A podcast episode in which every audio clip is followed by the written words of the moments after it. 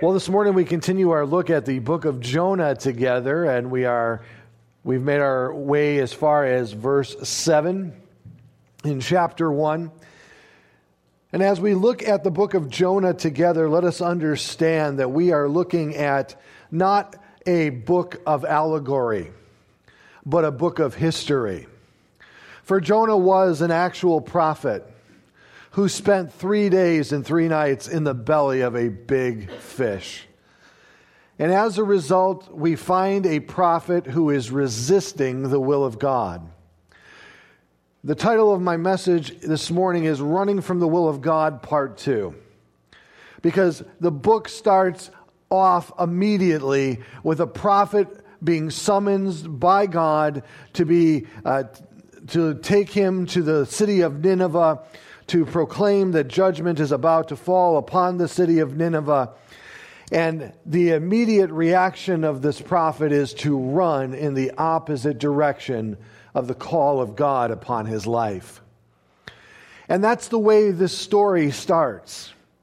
And though I use the term story, I say it as a historical story. This actually happened. Jesus confirmed that for us. Something was so fearful to Jonah that he resisted the call of God upon his life. Where we know earlier in 2 Kings that Jonah was a well respected prophet of that time who labored alongside the prophet Amos and the prophet Hosea and ministered to the nation of Israel during the time of King Jeroboam II in 76 AD. I'm sorry, BC, excuse me. And as a result, the nation of Israel under King Jeroboam was experiencing a time of great prosperity, a time of great wealth and reward, a time of military expansion, just slightly less than the zenith that they experienced under the king's reign of Solomon. And yet, Jeroboam was an evil king before God. But God, in his hope and desire, was showing mercy and blessing and prosperity to his people in hopes that they would repent and come back to him. For spiritually, they were distant from God. Spiritually, they began to worship other gods, the pagan gods of the uh, cities and nations around them. And often God would need to judge and correct his people, and the manner in which he did so was to bring about the Assyrian Empire against his people, Israel. Now, the city of Nineveh, where Jonah is being called to preach and to proclaim the judgment of God is about to fall upon them, was the home of the Assyrian Empire. The, the, the, people of Nineveh, the Assyrian Empire, were some of the most wicked, evil people that ever lived.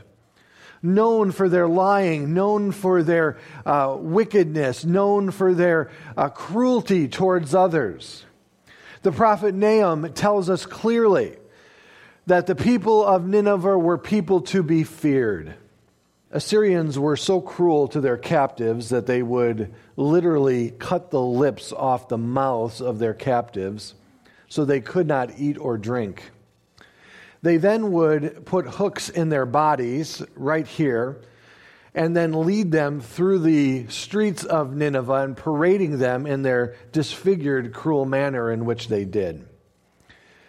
And now Jonah is being called to this city, which was the largest city at that time.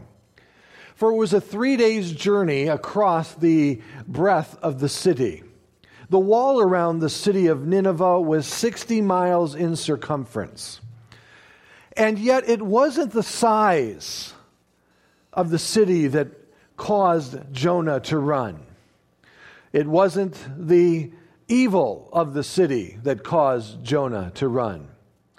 For Jonah was running not from the city of Nineveh per se, but from more specifically the presence of God. This call upon Jonah is something that he did not believe that he could see through or carry out due to the fact of fear that he had. And though he claims in our text this morning to have a fear of God, there was fear greater within him that allowed him to disobey the call of God upon his life. And it was the fear of forgiveness It was the fear of forgiveness that motivated and moved Jonah to run from the call of God upon his life.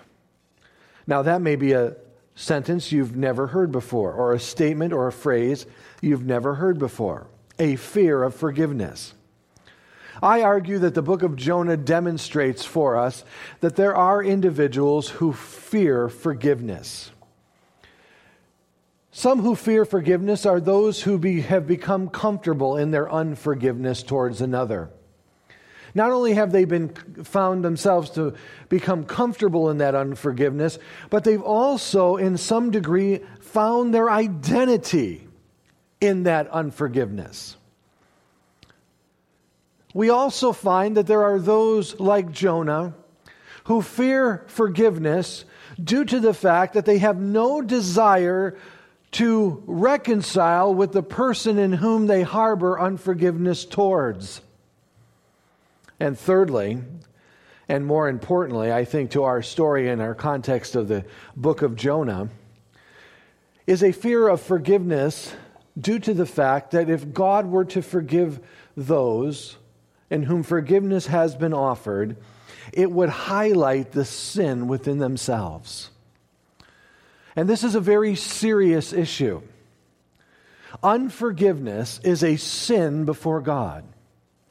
Many today believe that they are walking in righteousness before their God, when in actuality they are hiding sin within their heart due to the fact of their unwillingness to forgive. The mandate for us as individual Christians to forgive those who have wronged us is not found in the circumstances of the individual coming and asking for that forgiveness. That would be convenient. A person comes, they ask for forgiveness, one who has wronged us, and then we forgive. That would be an easy catalyst to respond to. But Jesus tells us very clearly that we are to forgive simply because we have been forgiven by Him. Now, that's much more difficult to wrestle with. Because in our unforgiveness, we believe that we are placing a certain degree of punishment upon a person that has wronged us. That we, in some way, are now justified in our unforgiveness because we have been wronged. And yet God says, No, I want you to forgive them simply on the basis that I have forgiven you. Now, that makes us wrestle with a whole new set of issues, doesn't it? Because if we were honest with ourselves before God, whatever I am harboring before another person, how does that weigh in the light of all that God has forgiven me through Christ Jesus? This is a very serious issue. Many Christians are struggling in their Christian walk due to unforgiveness. Here we find Jonah running from the will of God because of his fear of unforgiveness, of his fear of forgiveness, excuse me, more specifically. And I pray that as we move through the book of Jonah together, we will see the reality in the heart of God towards people we will see the reality of the attitudes of Jonah that are manifesting themselves through the fact that he is running from the will of God. I pray that you and I would discover that even in our own personal disobedience, the perfect sovereign will of God will be fulfilled each and every time. For Jonah's fear of forgiveness caused him to run from the call of God upon his life. God has called us not only to forgive, but to do many other things as believers in Jesus Christ. And if we disregard that calling, if we disregard those commandments, then we are running from and disobeying the will of God. If God has told us not to do things that we are occupied in doing, then we are disobeying the call of God and we are running from the will of God. If God is calling us to do something and we are unwilling to do it, we are running from the will of God within our lives. And Jonah is running from the will of God for his life. From the very beginning of the conception of the nation of Israel, from the moment God called Abraham out of Haran to establish through him a people, a nation that all the wor- people of the world would be blessed, his desire was that Israel would be a witness, a light unto the world that would draw people unto God. You and I now are that witness. God has saved us for the purpose of being that witness. He's given us the power of the Holy Spirit to fulfill that witness. That we may be a light in the darkness, drawing people on to our Lord and Savior Jesus Christ by the manner in which we conduct our lives. And if we, like the children of Israel, are going to be irresponsible in that calling, if we are going to walk contrary to those things that we say we believe, if we are going to run from the will of God, if we are going to have uh, uh, disobe- a disobedient heart towards the things of God, then we are not going to fulfill that witness that God has called us to be. That's the problem that we face here in the United States of America. Many have asked me, What is your plan, Pastor, to help your church grow numerically? Well, I'm going to state it this morning. This is my plan. I don't have one. No. My plan is to equip you, to teach you, to love you, in order that you may fulfill the ministry in which God has called you to. You are the advertisement for Calvary Chapel Cardinal. More importantly, you are the advertisement for Jesus Christ. I am equipping you to take what you know of God into the world in which you occupy and share it with others. And through your witness, individuals therefore being drawn onto God and, and, and being brought to the Lord will increase the numbers of our church. It's not all my responsibility. Jesus set forth his disciples to go into the world and make disciples of all nations. That's the mandate of our church. But if we refuse to do that, then we are running from the will of God. And one of the aspects that will keep us from fulfilling the will of God in our lives is harboring unforgiveness towards another. As we pick it up in verse 7 this morning, we find Jonah is on a ship. And the ship is making its way to Tarshish, the farthest port from the city of Nineveh that, jo- uh, that Jonah could find a ship embarked for. And while he is on the ship, trying to elude God, escaping from the presence of God, avoiding the presence of God, we find him sleeping in the bowels of the ship when all of a sudden God, he states, hurls a storm against this ship to the point that the storm was so great that it was about to break up the ship. The mariners upon the ship, including the captain, are trying to discover what has happened, apparently realizing that the storm itself is beyond the natural. Sailors and mariners of that time had great fear of the sea.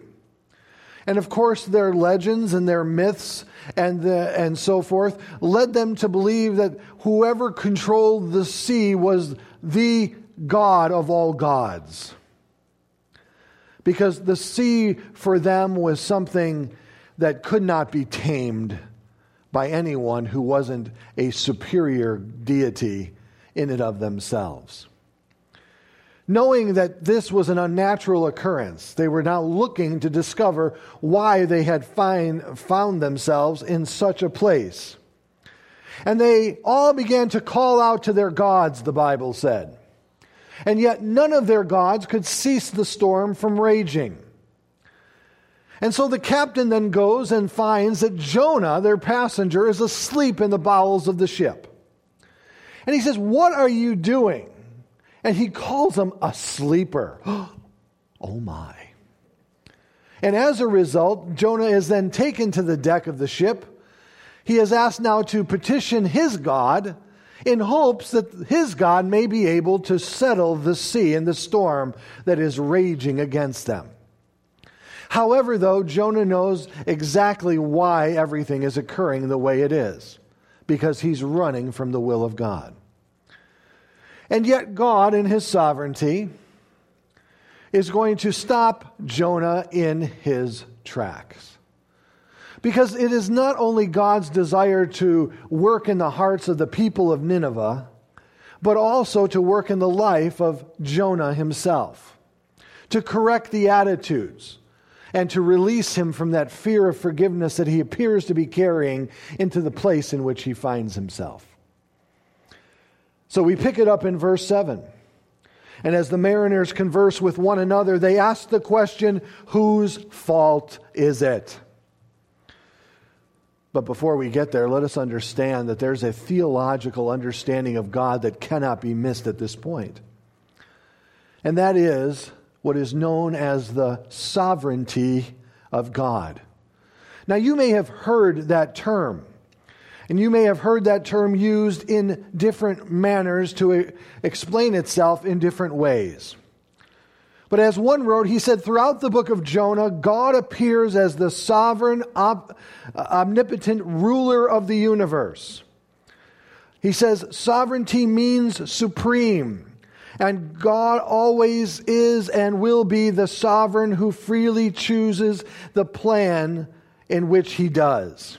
Meaning that God answers to no one. There is no one greater than God. He is the ultimate authority in all things. Now, when sovereignty is discussed today, it is often discussed in the context of a the- theological uh, position of soteriology, sovereignty working in the salvation of the individual. That's one manner in where sovereignty works, where the sovereignty of God works in the process of bringing one to Jesus Christ. But sovereignty is found throughout the Bible, from Genesis to Revelation, in many different capacities. And one of the lack of discussions taking place concerning the sovereignty of God when it comes to soteriology, the manner in which one is saved, is when sovereignty is discussed, it is discussed in the manner that sovereignty in some way, shape, or form works itself within a vacuum. That sovereignty is independent of all the other attributes and characteristics of God. Now, sovereignty gives God a enormous degree of course of authority that there is no authority greater than his but his sovereignty is subjected and limited. Now what do i mean by that? Now this is going to steer some people up. What do i mean by limited sovereignty? It is limited by his other attributes of character. His mercy, His love, His grace, His wrath, and so forth. All of these work together within the context of sovereignty. So when we talk about sovereignty, we talk about it simply in a sterile position of God choosing the ultimate plan and path. But let us understand that that choice is governed by His love, His mercy, His grace, His understanding, and so forth his wisdom. And in the book of Jonah, we have the perfect demonstration of the sovereignty of God. Where God works in his sovereignty, and yet man freely chooses to obey or disobey, and yet everything works out perfectly according to the sovereignty of God. Because often, when sovereignty is discussed, specifically discussed in a vacuum, it is always discussed and then concluded that the free will of man must be eliminated, that man has no choice, that, that man has no free will. And yet, that's completely contrary to the entire text of the Bible. God's sovereignty is so majestic that it works so brilliantly in the obedience and in the disobedience of man. And God perfectly brings about his ultimate will and fulfills his ultimate purpose each and every time. Well, how is that possible? I don't know. I'm not God. Isn't that refreshing that I'm not God? You would not want me as God. One of my favorite scholars once wrote, he says, every time we get in trouble concerning theology is when we try to reduce God to our own personal understanding. Isn't that so true? I don't know what, how God always does what he does, but he always does it perfectly. He always does it perfectly. Listen to what one wrote, Norman Geisler. The word itself, that is sovereignty, means only that he is the supreme being in the universe. Of course, the position brings with it a certain amount of authority. And in God's case, that authority is total and absolute, and we would say amen to that. This does not mean, however, that he rules his universe as a dictator. For God is not only sovereign, he is also love. He is also holiness. And he can do nothing apart from exercise of all of his attributes acting in harmoniously together, one within another. He says the concept of sovereignty involves the entire plan of God in all of his interactions and details of design and outworking. Although he often allows things to take their natural course according to the laws in which he has designed, it is, his, it is in his sovereignty that God, who is working all things according to his ultimate, wise, predetermined plan. The sovereignty of God. So the sailors then on the ship, we return and they're asking the question, whose fault is it? Verse 7. And they said to one another, Come, let us cast lots that we may know on whose account this evil has come upon us. How the heck did we find ourselves in this position? Whose fault is it? They begin with the question looking for the individual that has brought him to this place. They believe that what is happening is some kind of judgment from one of the deities against an individual upon their ship. And so discover to, to discover this, in verse 7, they cast lots, and the lots fell on Jonah. Now, casting lots, some believe, is a instrument in which is used to determine the will of God in the Old Testament. We find it in the New Testament in Acts chapter 1. Some believe it's like drawing the short straw. Others believe it is the rolling of some type of dice. Others believe it's the rolling of some kinds of pebbles or stone. We don't really know for sure. But the lots apparently fall on Jonah. God's sovereignty is revealing to all of them on the ship that Jonah is the reason this, this tragedy and calamity has fallen upon them. And there's no doubt they know now that it is Jonah's fault. Let us understand that when we run from God, God loves us too much to leave us the way He found us. He chastens us as a father would chasten a child. And to begin that corrective process, he often has to draw out our sin before us. The book of Numbers, Moses wrote, he says, But if you will not do as I have told you to do, behold, you have sinned against the Lord, and be sure your sin will find you out. See, God's not going to allow sin just to fester within you, unconfessed and undealt with. Because sin unconfessed and undealt with will do just that. It will fester and it will permeate through your entire body. And so, God, in His sovereignty and in His care and love for you, wants and desires you to deal with that sin in your life, He'll cause it to be drawn out from you in one way or another. And I can just imagine them standing on this ship. The sea is raging around them. They cast their lots, and all of a sudden, all eyes turn on Jonah. That's my fault. I'm running from God. I'm not going to Nineveh. I'm not doing it. Galatians write, Do not be deceived, for God is not mocked. Whatever man sows, he shall reap. As believers in Jesus Christ, let us know that God gives us an opportunity to deal with sin in our lives. If we choose not to deal with sin in our lives, if we choose to hide that sin within our lives, God will bring that sin out in one way or another.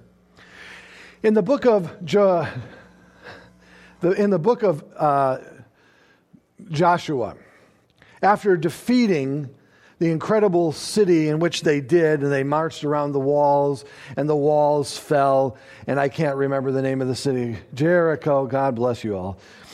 I'm on medication, forgive me.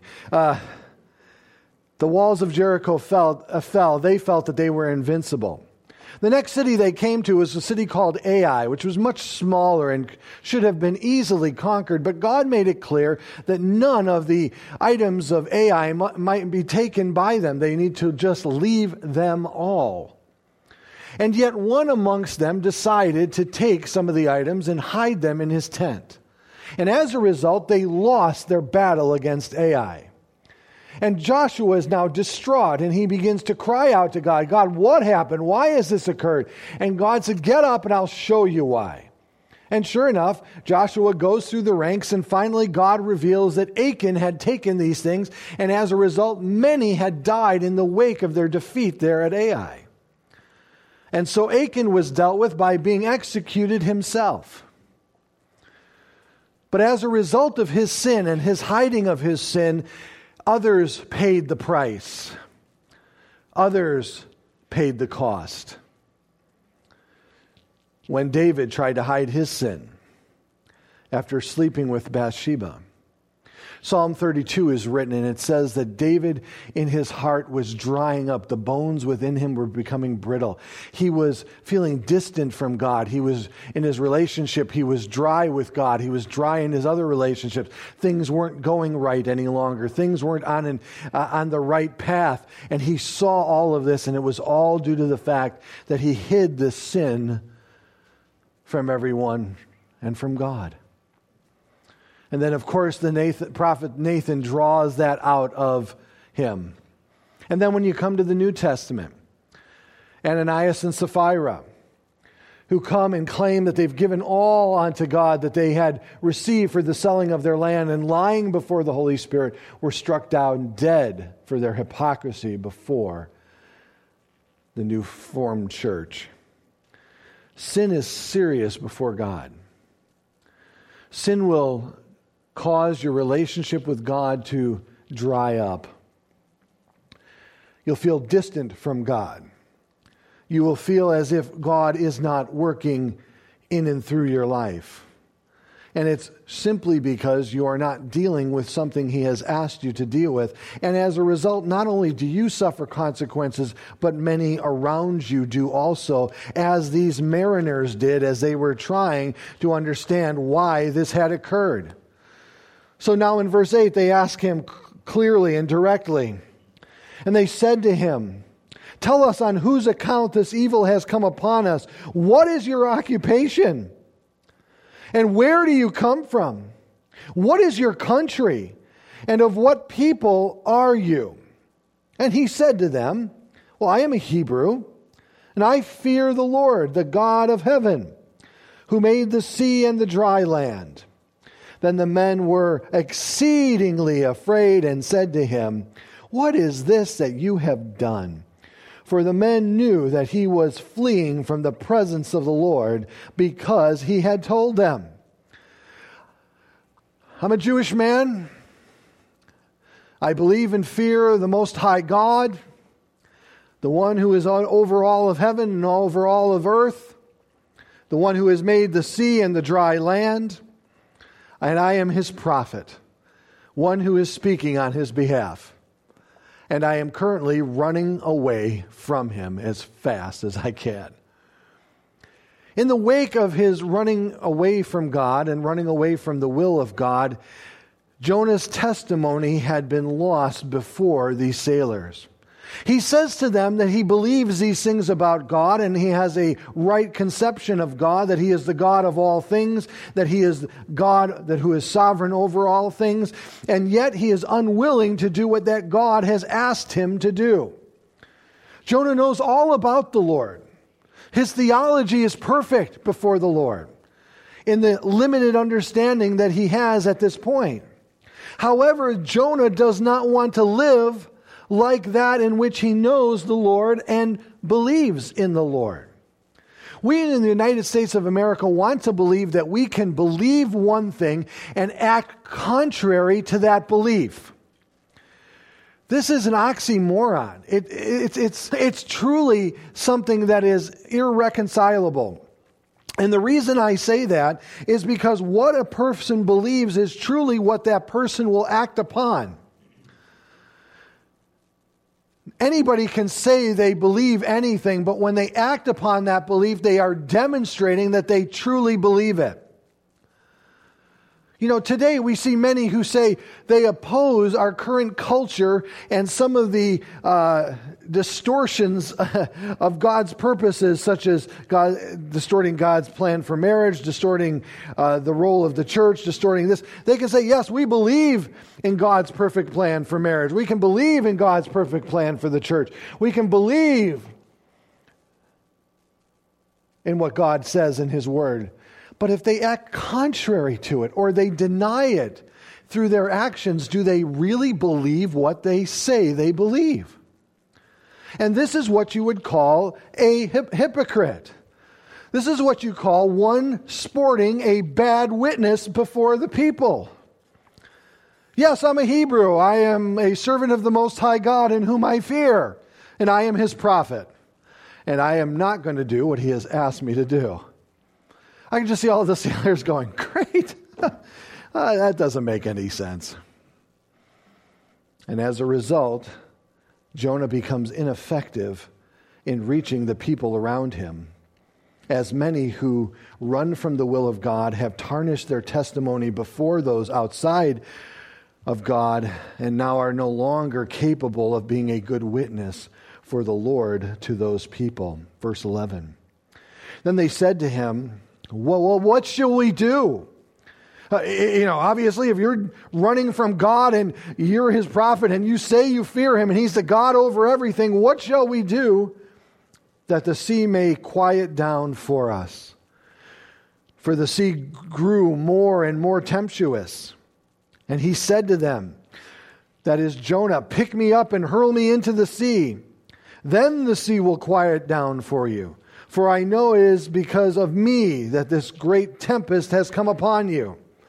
Nevertheless, the men rowed hard to get back to dry land, for they could not, for the sea grew more and more tempestuous against us.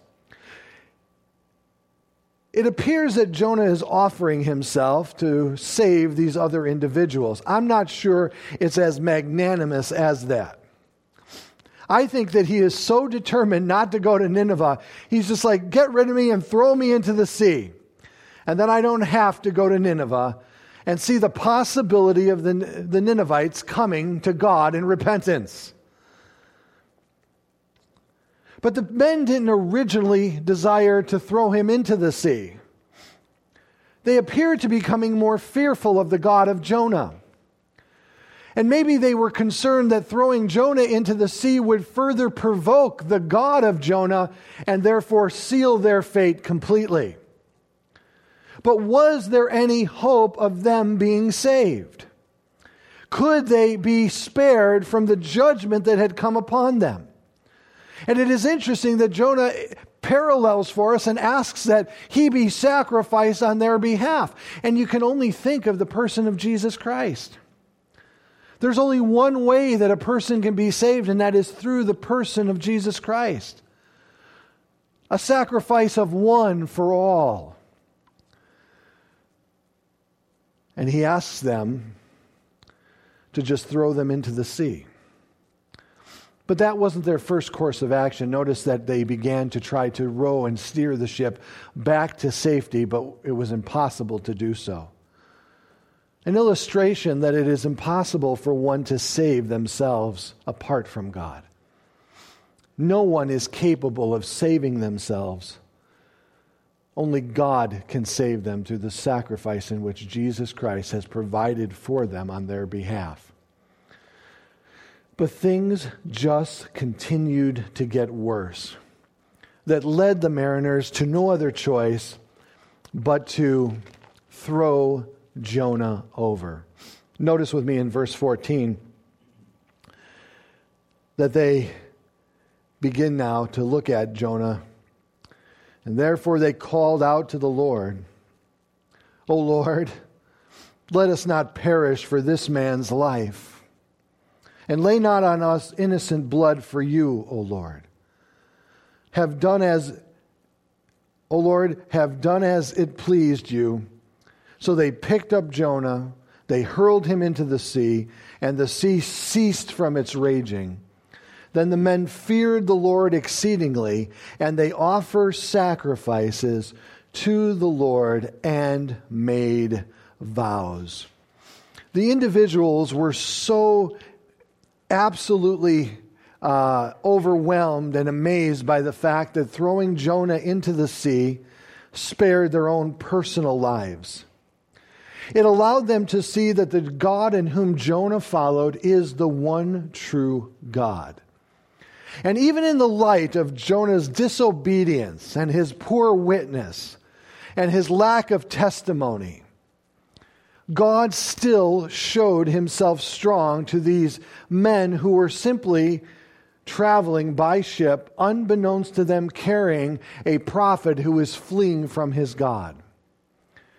The sovereignty of God working miraculously as God tried to stop the ship. And notice that the degree and the rage of the storm was to the point that it could break the ship, but did not break the ship. That's the hand of our God. Bringing about his judgment uh, into the, uh, in a proportionate response to the ship, but not allowing the ship to be overwhelmed and sank by the storm. And the moment that they cried out to God and saying, God, forgive us Please don't hold us guilty for this man's life. And lay not on us innocent blood, for you, O Lord, have done as it pleased you. You have brought this about, Lord. You have brought us into this position. God's sovereignty working in the choice of the individual, even in obedience and in disobedience, God's perfect will finding and discovering its way through. And as a result, God responded to them. To the point that the men feared the Lord exceedingly. And they offered sacrifices to the Lord and made vows. Now, we don't know if they just added God to the plethora of gods that they already worshiped, or if the term they feared the Lord exceedingly means that they now had come to the realization that He was the one true God. In either case, they sacrificed unto Him and they made vows before Him. And as a result, the storm ceased. And God, even in the wake of the disobedience of Jonah, was able to witness to these men on this ship for his purposes. And as a result, they were spared from the tempest in which God had brought about. This is where I wonder about Jonah and hearing these men ask for forgiveness of God. As Jonas is, Jonah is standing there about to be thrown overboard, he sees the men around him now turn to the God in whom he is fleeing from. And they ask for forgiveness. The very thing that he is afraid of and running from and unwilling to offer to the individuals of Nineveh these men are simply crying out to the God in the midst of the storm without any certainty of the storm ceasing and crying out and all of a sudden discovering the forgiveness of God. For after throwing Jonah in, they began to worship this God in the wake of that forgiveness. And with or without Jonah, the will of God was perfectly fulfilled in the lives of these men. This is the sovereignty of God I hold to that it doesn't rely and depend on me, thank God. But God independently works. And even in my disobedience, God can bring about good. Now, I don't live in a disobedient fashion just to watch Him do so, because I desire to be part of what God is doing. I desire to glorify God with my life. But even when I fail, it doesn't mean that God fails. And even when I am weak, it doesn't mean that God is weak, or even when I am faithless, that God is faithless. For God showed himself strong to these men. I see that as the loving mercy of God. God knew that these men had been put into this situation due to the disobedience of one of his own personal servants. And as a result, God showed himself to these individuals through the storm. They cried out to him, the storm ceased, and they then feared him, and they offered to him and made vows to him. What an incredible picture that is. But the story doesn't end there, folks. Because now Jonah is sinking in the sea. And though the ship has been spared and the mariners have been spared and they have a newfound fear of the Lord, God's not done yet. For God not only wanted to work here in this particular moment in the hearts of those mariners within that ship, as he desires to work in the hearts of the people of Nineveh, but he also desires to work in the heart of his prophet Jonah. And so Jonah as he is sinking to the bottom of the sea, is intercepted. In verse 17, notice with me. And the Lord appointed a great fish to swallow up Jonah. Let us understand that it is a great fish and not a whale. It is something beyond our understanding. Early translations of the Bible used uh, the English words for great fish as sea monster uh, one translation used the word Leviathan. But this great fish God appointed to swallow Jonah up. And Jonah was in the belly of the fish three days and three nights. And as we will continue next week, Stay tuned next week as we join Jonah there in the belly of the fish. And the question is will he be eating sushi that evening? No. The sovereignty of God is at work today as it was in the day of Jonah. God's plans are ultimately going to be fulfilled one way or another within the wake of man's obedience or his disobedience. This allows me a great, great comfort as a believer in Jesus Christ. It shows me that my God is in control of all things, and nothing is going to remove that control from his hands. Though those who would act in disobedience will not enjoy the blessings of the work that God will do in and through them, he is still going to work in one fashion or another. But see, God allows us to be part of the work in which He is doing. And I desire to be part of that. I would hope that you would desi- be desired a part of that. I want to be a part of what God is doing. And yet, as we see the book of Jonah unfold before us, that in the wake of Jonah's rebellion and his disobedience and his running from them and bringing about the calamities in which he did, God still got through to the men. Notice with me, this is the miraculous sovereignty of God. Here we are together on this ship, and the storm is now wailing against us. It is raging around us. And within the context of that storm, there are two messages being brought to the people of the ship. To Jonah, it's a message of correction. It's a message of stopping Jonah in his tracks. It's asking Jonah to reconsider his rebellion against his God. But in the lives of the men on the ship, the mariners on that ship, it is an offer of salvation from judgment. Isn't that miraculous when you think about it? The preaching of the gospel does the exact same thing. For those who receive it, it is the power of God unto salvation, isn't it? But to those who reject it, it is mere foolishness. And it is foolishness to those specifically who are perishing. One message can have such a dual effect upon its hearers depending on the hearts of the hearers in which receive it. In this one storm, the sovereignty of God demonstrated two messages one of correction and one of salvation. But what I love about God even further is that he could have left Jonah in the belly of that great fish. Fine, Jonah, you don't want anything to do with what I have? Fine, Jonah, you, you don't want to go and offer the salvation to the city of Nineveh that I have asked you to offer? But he doesn't do that.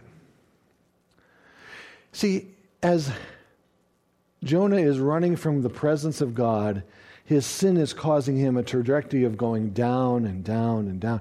He went down to Joppa. He went down into the belly of the sh- ship. He went down now into the belly of the whale. And he keeps getting further and further from God. And yet, God's grace is still great enough to, to span that furtherance from him.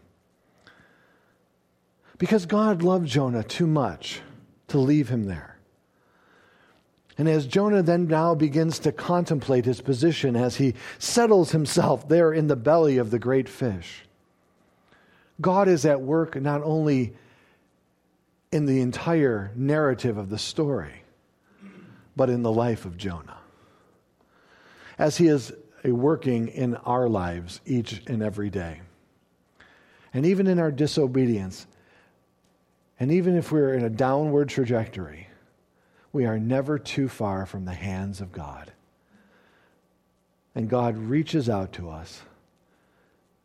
And once again, He says, Will you not come back to me? And we'll pick it up there next time together.